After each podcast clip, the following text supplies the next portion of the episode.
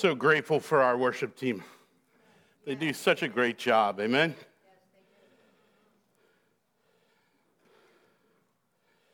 I, uh, I've said to my kids many times, you get more of whatever you praise. And so I'm praising you in X or Y behavior. Church, I praise you that you delight in lifting your voices in song, not just by a team that's skilled and uh, welcoming, but also by a congregation that delights to give voice to what is true in their hearts. We are engaged in a sermon series going verse by verse through the book of Galatians. So if you have your Bible with you, I invite you to turn there. We're going to continue our journey, picking up in verse 15 and moving forward. This is God's word, and we should hear it and receive it as such. Galatians chapter 1, beginning in verse 15. But when he who had set me apart before I was born and who called me by his grace was pleased to reveal his son to me in order that I might preach him among the Gentiles. I did not immediately consult with anyone, nor did I go up to Jerusalem to those who were apostles before me. But I went away into Arabia and returned again to Damascus. Then, after three years, I went up to Jerusalem to visit Peter and remained with him 15 days. The word of the Lord. Please pray with me. Our Heavenly Father, we come this morning desperate to hear from you, desperate to set aside the circumstances of life and focus our attention on greater and longer lasting heavenly joys. So, Father, send us your Spirit to convict, to encourage, to transform and restore, to prepare, and to lead us to forsake what you are calling us to forsake and to embrace all that you have for us in Christ, the full blessings of a totally obedient life stored for us and poured out. So, God, come. Come and meet with us that we might glory in you afresh this morning. It's in Jesus' name we make our requests, and all God's people agree. Amen. We, of course, are still early on in this letter that Paul is writing to the churches of Galatia. He's writing to churches that he's known for a while ones that he planted and pastored. He's writing to people whom he knows and whom he knows know him. And yet, there is a group of false teachers who are seeking to draw the great freedom and liberality of life in Christ back to the slavery of a man's religion a works based religion, one where we're uncertain about God's countenance towards us, one where that countenance rises and falls by every thought or action. Paul is right to say earlier in this chapter that that is a non gospel. There's no good news in a works based self righteousness based earthly religion. There's no benefit, it's slavery. It's the kind of slavery that can come with a smile. It's the kind of slavery that can come with the expectation of envelopes and baskets. It's the kind of slavery that can come in the cruelties of performance. How your kids act defines who you are, not only in society, but before God.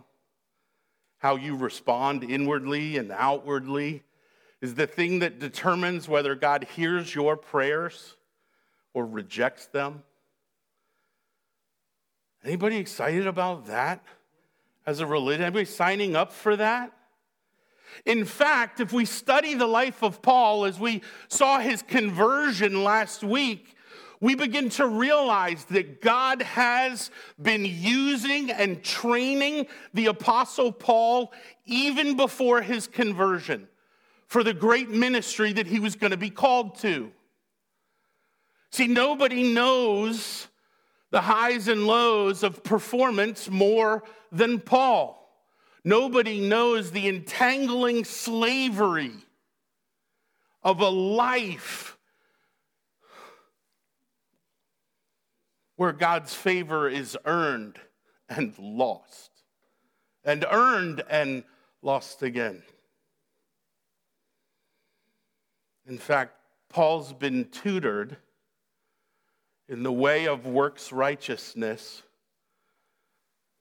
his whole life.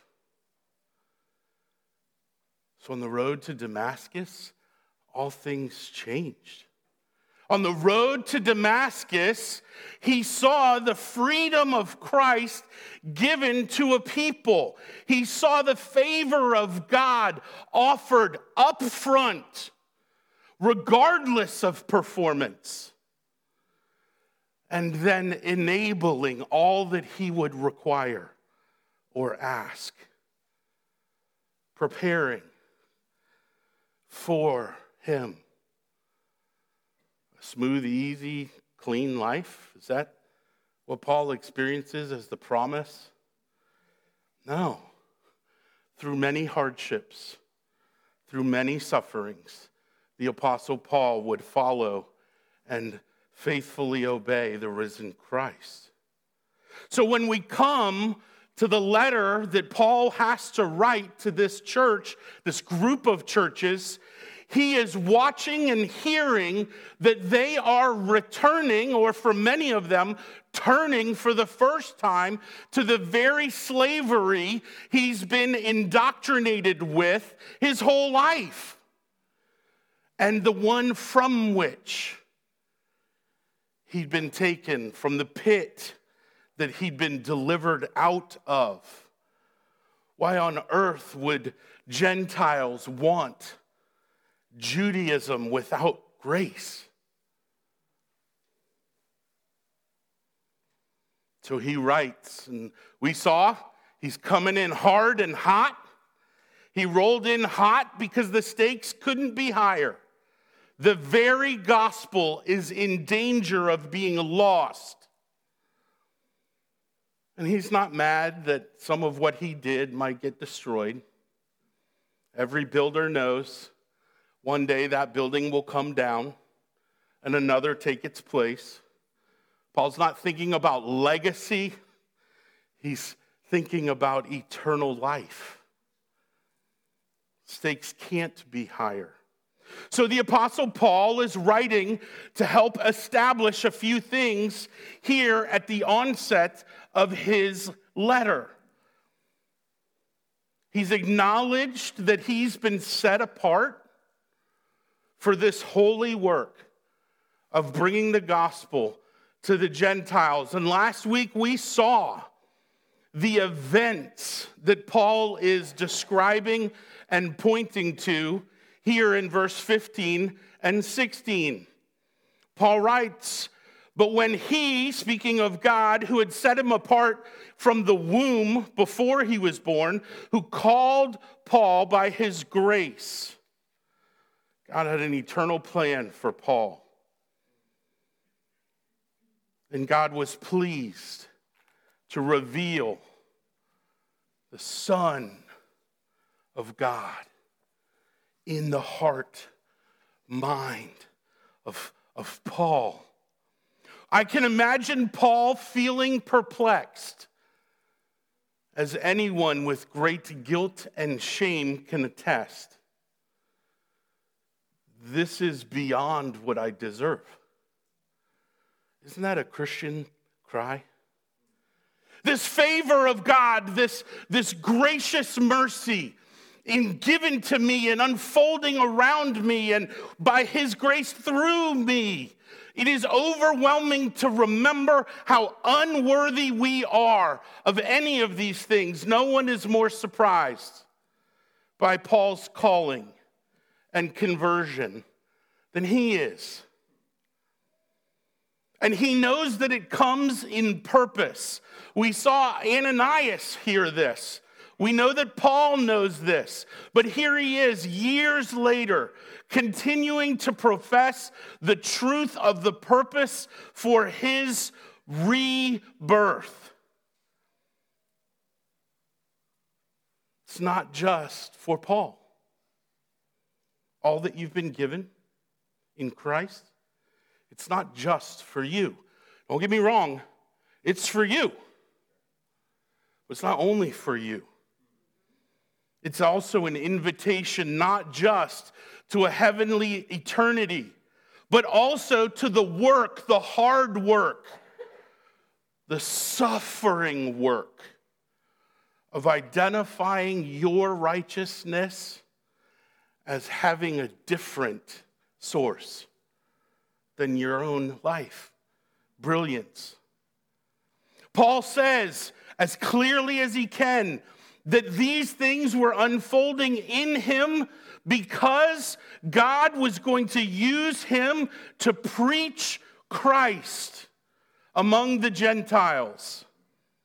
This is what the great prophets of old say that he who is not my people will be called my people.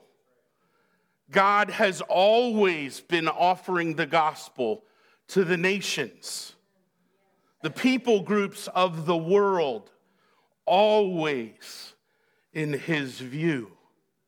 And so here he dramatically and incredibly and quite surprisingly has transformed Paul's life in a sudden conversion that is always and exclusively an act of God. And in that event, in that conversion, at the very alpha point of his faith in Christ, it was the event that gave Paul the gospel that he was to preach. Outsider and enemy, adopted and transformed. So, the question that I think many of us have is why didn't Paul, upon conversion, run to Jerusalem? If you're finally adopted into a family, why didn't you, at the time and hour of your transformation, run to community, run to fellowship, run to the apostles? Why didn't Paul quickly go and meet the other apostles in Jerusalem? And we've seen from the very beginning of this letter that whether he intended to or not, Paul was establishing his apostolic independence. He was saying, I don't need to run to Jerusalem to encounter God. He met me on the road to Damascus. Is there anywhere I could go that's beyond his grip? Or sight? The answer, of course, is no. Paul did not learn through instruction the gospel of Jesus Christ. Paul received the gospel of grace through revelation, God making himself known to Paul. Paul would later say, I have seen, have I not? The risen Christ. Paul would count himself among the 500 or so who have laid eyes, earthly eyes and spiritual eyes, on the risen Christ. And so he says, as a reminder to the Galatians, who, let's be honest, know this story probably better than we do. He says, I didn't immediately consult with anyone. He did not consult with a person, an earthly creature. Literally, this word means flesh and blood. Paul didn't run to flesh and blood to learn about Christianity, to become a follower of the way, to join those he was literally on his way to destroy, to imprison, to kill. Paul didn't receive the gospel through instruction. He has no interest in the religions of man. He has no curiosity about what tribes in other places believe. Even the tribe of disciples turned apostles, or at least not yet. I would want to go quickly because I want to believe that I'm not crazy. Let me see if I can illustrate this in a much lesser way. Just about every time I go to a doctor, I go because something's wrong with me, and there's enough wrong that it keeps my calendar pretty full. But I will have a conversation with Liz almost always the night before, and we will pray together that I would be found not crazy. I don't know if you've experienced this, but you feel like there's this thing that's going on and you're sort of uh, like anticipatorily depressed. This scan won't find it, the doctor won't understand it, there's no medicine that can help it. I'm not telling you big stuff. I'm saying this regularly happens inside of me. I get a need for a root canal. And I'm like, Tim, you're inside. Did it, uh, was, was it bad? And he's like, yes, it was bad. I'm literally cleaning the blood from it. And I'm like, okay, good. I'm not crazy. I don't know if you've experienced that, but it would want me were I not just in earthly physical need, but spiritually transformed need, I would want to run to find the people who will tell me I'm not crazy. Paul must have more self confidence than Kevin does, or more faith, perhaps.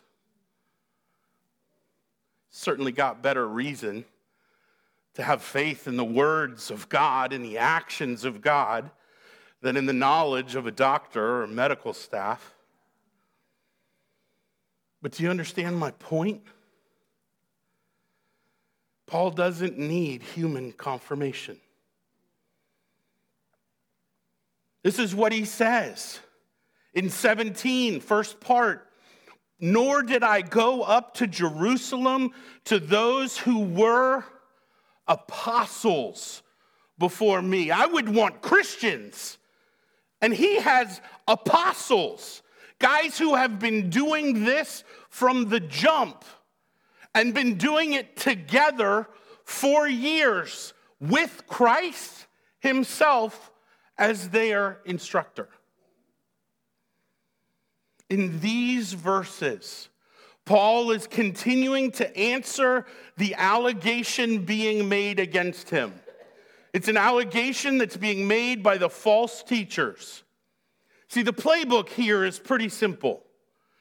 Those who came after Paul, who wanted to stop what God was creating through Paul, destroying what God had made, the playbook is simple. In order for them to bolster their own authority as false teachers, they begin to undermine Paul's authority by removing Paul's apostolic credentials. If he can get, if they can get Paul's license, if you will, if he, they can undermine the trust that these churches have had for years and years, then their influence will go because Paul's gospel is a threat, a protection against the very religion of man that they want to ensnare the people of these churches with. Take away Paul's credentials, and you're left only with arguments. One man's idea against another man's idea. But Paul doesn't want the instruction of man. Paul's not interested in the religion of men. Paul's not looking to win arguments. He can do that on his own, perhaps. He's not after instruction, he is after revelation. He wants God to show him what is true. Isn't that the yearning that brings you to this church? That you want to know what is true? That Kevin's opinion doesn't matter? Hallelujah? Only God's matters when it comes to the arena of truth. So Paul continues here in verse 17. Not only did he not go up to Jerusalem to those who were apostles before him, but instead he went away into Arabia and then returned again after a short time to Damascus. What's happening here? Well, Paul here is referring to the kingdom of Nabatea that was known in their day as Arabia. The Nabatean kingdom included the city of Damascus. And remember, Paul was on his way to Damascus when the Lord radically converted him. So Paul doesn't run to Jerusalem, but he also doesn't run away. He stays essentially where he was. So not only didn't he go to Jerusalem, he began to live out what God had called him to. And then we're told at the beginning of verse 18 that it was after three years that he went up to Jerusalem to see Peter. To see Peter and some in Jerusalem. He didn't really see many apostles, he'll go on to say. But what's happening here? What's God doing in this season where, for the better part of three years, Paul spends this time in this kingdom near Israel, but clearly outside Israel? I believe that in addition to establishing Paul's apostolic independence, he's equally establishing his ministerial dependence. If he is to minister and carry out this gospel proclamation to the nations, then he will need the true source of empowering strength and the true wisdom that is absolute in the Word of God. See, Paul waited to go up to Jerusalem because God was confirming Paul's experience of divine revelation on the Damascus Road as trustworthy and authentic. But how was God to do that? How was God to say to Paul, Yes, it is me whom you persecuted. Yes, it is me, the Messiah, the one who was long promised, who has come. There are times where I can get my feathers ruffled, proverbially, of course. When someone says that Judaism and Christianity are entirely different religions, that the world has three dominant religions Judaism, properly understood, is Christianity. It is. Christianity doesn't replace Judaism, it's the promised fulfillment of all from the same God who spoke to Moses and David and the prophets. It's the same God who speaks and meets with Paul on the Damascus road. Paul needs to ground his ministry in the same thing that people who were faithful to God have grounded their ministry in their whole lives for thousands of years. God has been speaking to the man he created. If Paul is to be successful by any heavenly standard, he will not do so because of his intelligence or his strength, his brilliance. No, no.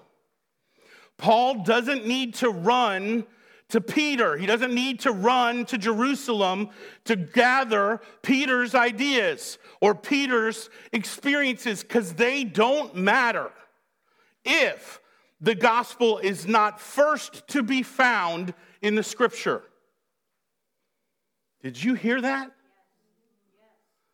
Peter's years of walking and talking with Jesus of Nazareth, they won't help Paul if the gospel is not first to be found on every page, every voice matched between the one that Paul hears on that Damascus road and the one that God has used for century after century to lead and guide and guard his people.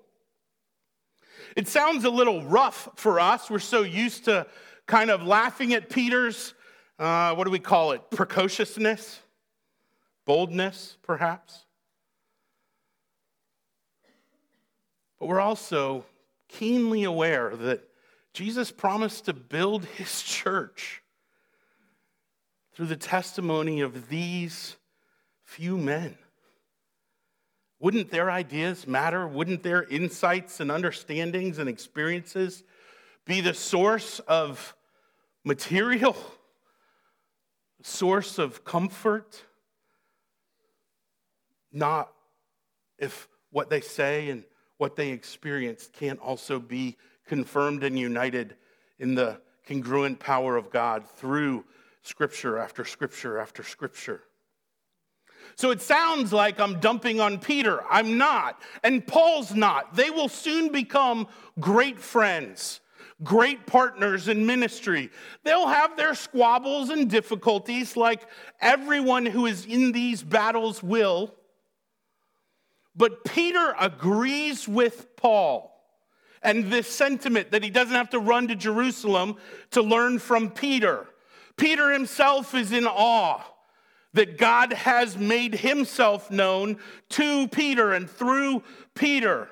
Many, many years after the book of Galatians is written, the apostle Peter will say in his own letter to the scattered brethren, what we find here in 2 Peter 1 16.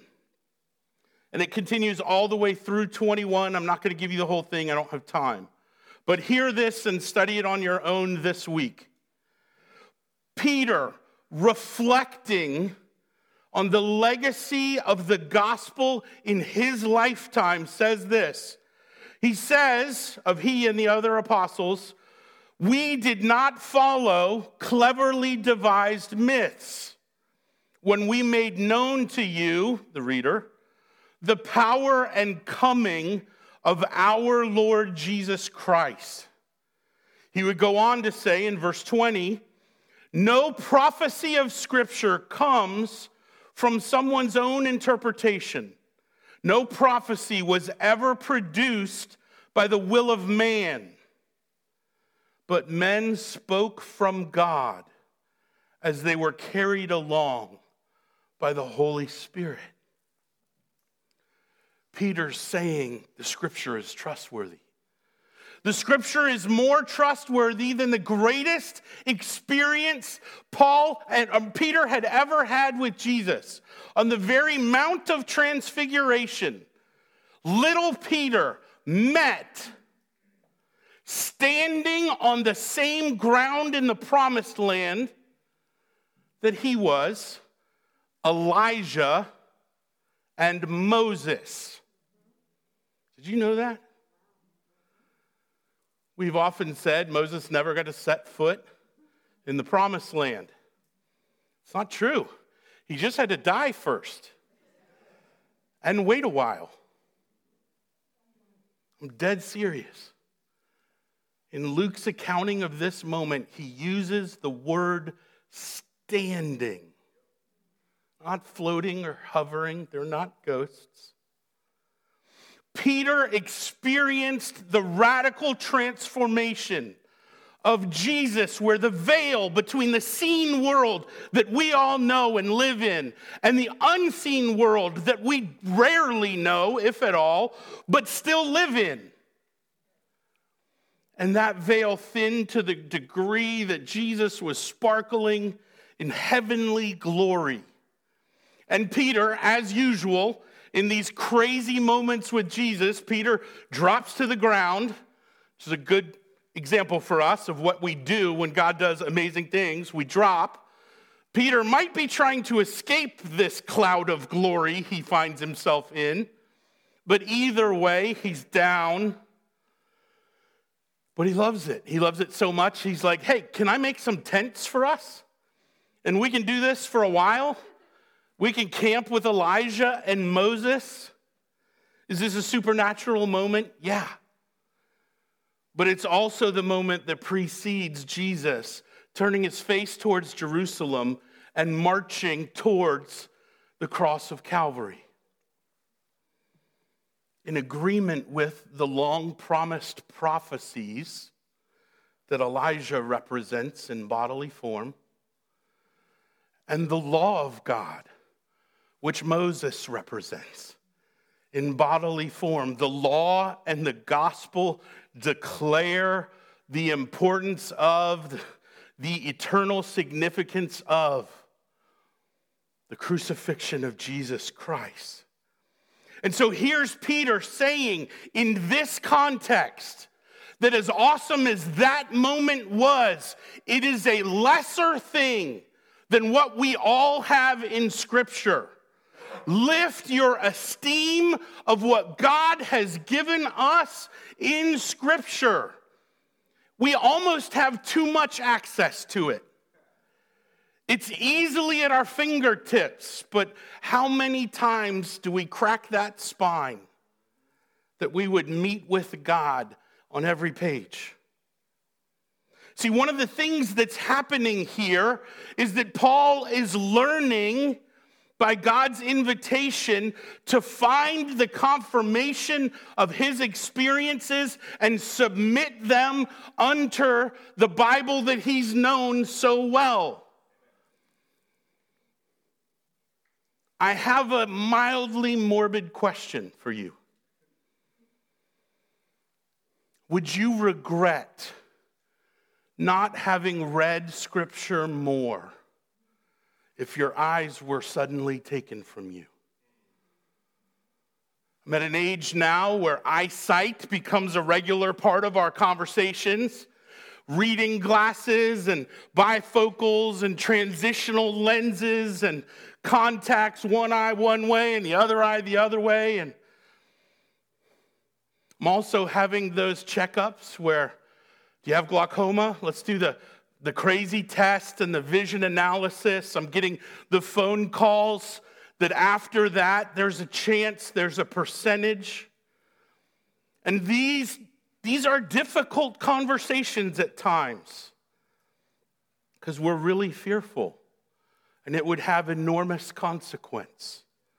But upon reflection, I would wish that I had read more that I had memorized more, that I'd paid more attention to the use of my eyes, that I would have guarded the images that are going through my eyes to my mind, and that I would have replaced what should have been guarded.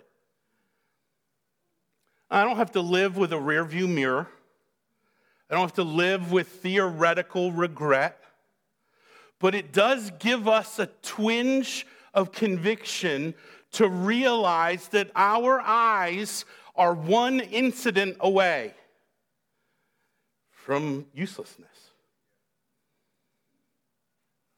Peter's saying scripture is better than the Mount of Transfiguration. if you want to hear more about this moment, I have preached this whole scene much more thoroughly. At an earlier time, I will link it for us on Realm. But here's what I want you to know I want you to know that Peter is not going to be upset that Paul went to Scripture instead of him. And Paul's Bible is our Bible. Now, through the awesome power of God, Paul's letters, some of which we have, are also Scripture. Not only was Paul in love with the Old Testament, his Bible, but God used him and all his knowledge and all that wisdom and revealed to him and protected his mind so that his letters would be written in the same apostolic authority that the prophets were, that Moses was, equally to be trusted as the tomes of old. Can you imagine Paul figuring that out at some point? I think you see it reflected in 2 Timothy 4. Don't have time for it today. But I think that's part of why Paul is not running to Jerusalem, that he's not running to Peter. It's because he is not excited or interested in his apostolic independence only. He also wants this ministerial dependence. He wants to trust God and teach God's word. And the prophets declare loudly that where the word of God is adored and obeyed, life flourishes. And when the word of God is despised and neglected, whole societies begin to crumble under the judgment of God. But there's a third reason, I think, that Paul is not in Jerusalem at the beginning. It's clear to the history of the church that, that Paul is doing more than just studying. Is Paul studying? Is Paul praying? Yeah, but he's also preaching. Very dangerous thing to do without seminary. No laughs? Learn more about the history of our particular church. we have stories. But the great uh, Machen, the great Presbyterian of the last century, he said this real preaching is born in long and laborious study of the Word of God and in the agony of the preacher's soul. Yeah, try and live up to that week after week. Just sorry. Do you hear his heart though? Real preaching, this real missional proclamation. It's born in long and laborious study of the Word of God and in the agony of the preacher's soul. Paul is not just establishing his apostolic credentials, he's not just studying and confirming his own experience, submitting it to the very word of God. He is also preaching the gospel that he knows and has received. Listen to the great Martin Luther. Luther says it this way He says it's silly to ask what Paul did in Arabia. What else would he have done but preach Christ? Luther, always so quick, always cutting through. Yeah, God is maintaining Paul's apostolic credentials, his independence. And Paul's studying the Word of God and praying through the Word of God. And he's also preaching this is confirmed for us in the account we studied last week. In Acts 9, verses 19 and 20, we read from Luke's pen, who journeyed with Paul for a decade or more. For some days, he was with the disciples at Damascus. Verse 20. And immediately, when? When? Immediately, he proclaimed Jesus in the synagogue, saying, Here's Paul's gospel. He's the Son of God, he's the long promised Messiah. It reminds me of the, the artist formerly known as blind in John 9 where everybody's like, hey, give me deep theology. Answer this theological complexity.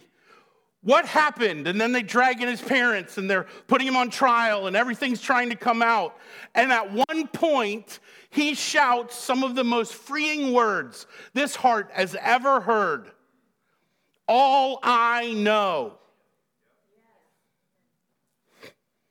You're afraid somebody might ask you a question you don't have an answer to? Praise God because then you get to learn and they get to learn as you go study and research together. I call it the, the rising ladder of knowledge. See, you might have a question you don't know an answer to. And so you will text or email or call me and we'll meet or talk or whatever, and you'll have a question. And if I know the answer, I'll, I'll give it to you and I'll share with you. And we'll spend way longer than you probably want in any given moment studying and thinking this through.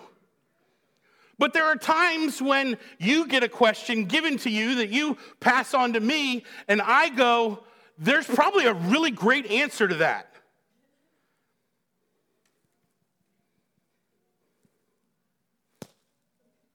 Guess I'm going to work now. And I will try and I'll read or I'll Google. I love Google. Don't be afraid to Google biblical things. Just know that because the internet says it's true doesn't make it true. You imagine if we had to police the internet in such a way that only truth could stay? I don't have that much free time. But I, there's always a guy in my pocket who I can call in the same way that you could ask your kingdom group leader, or they could ask your elder, or your elder could ask me. I too could call a professor or a pastor, more seasoned, more knowledgeable, more engaged in this area. And we climb the ladder together.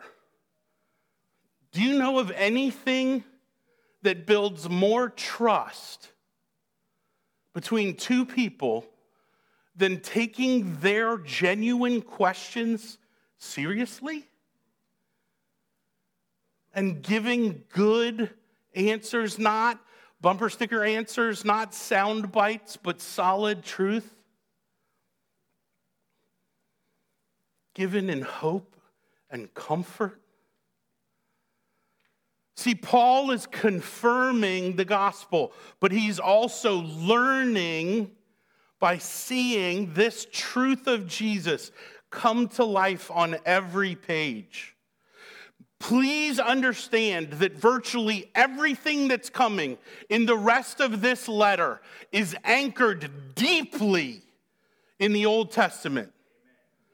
Everything that's coming in, when we get to chapter three, it's literally clause after clause after clause after clause, none of which originates in Paul all of it, piece by piece by piece by piece, meticulously put together out of the teaching of the Old Testament.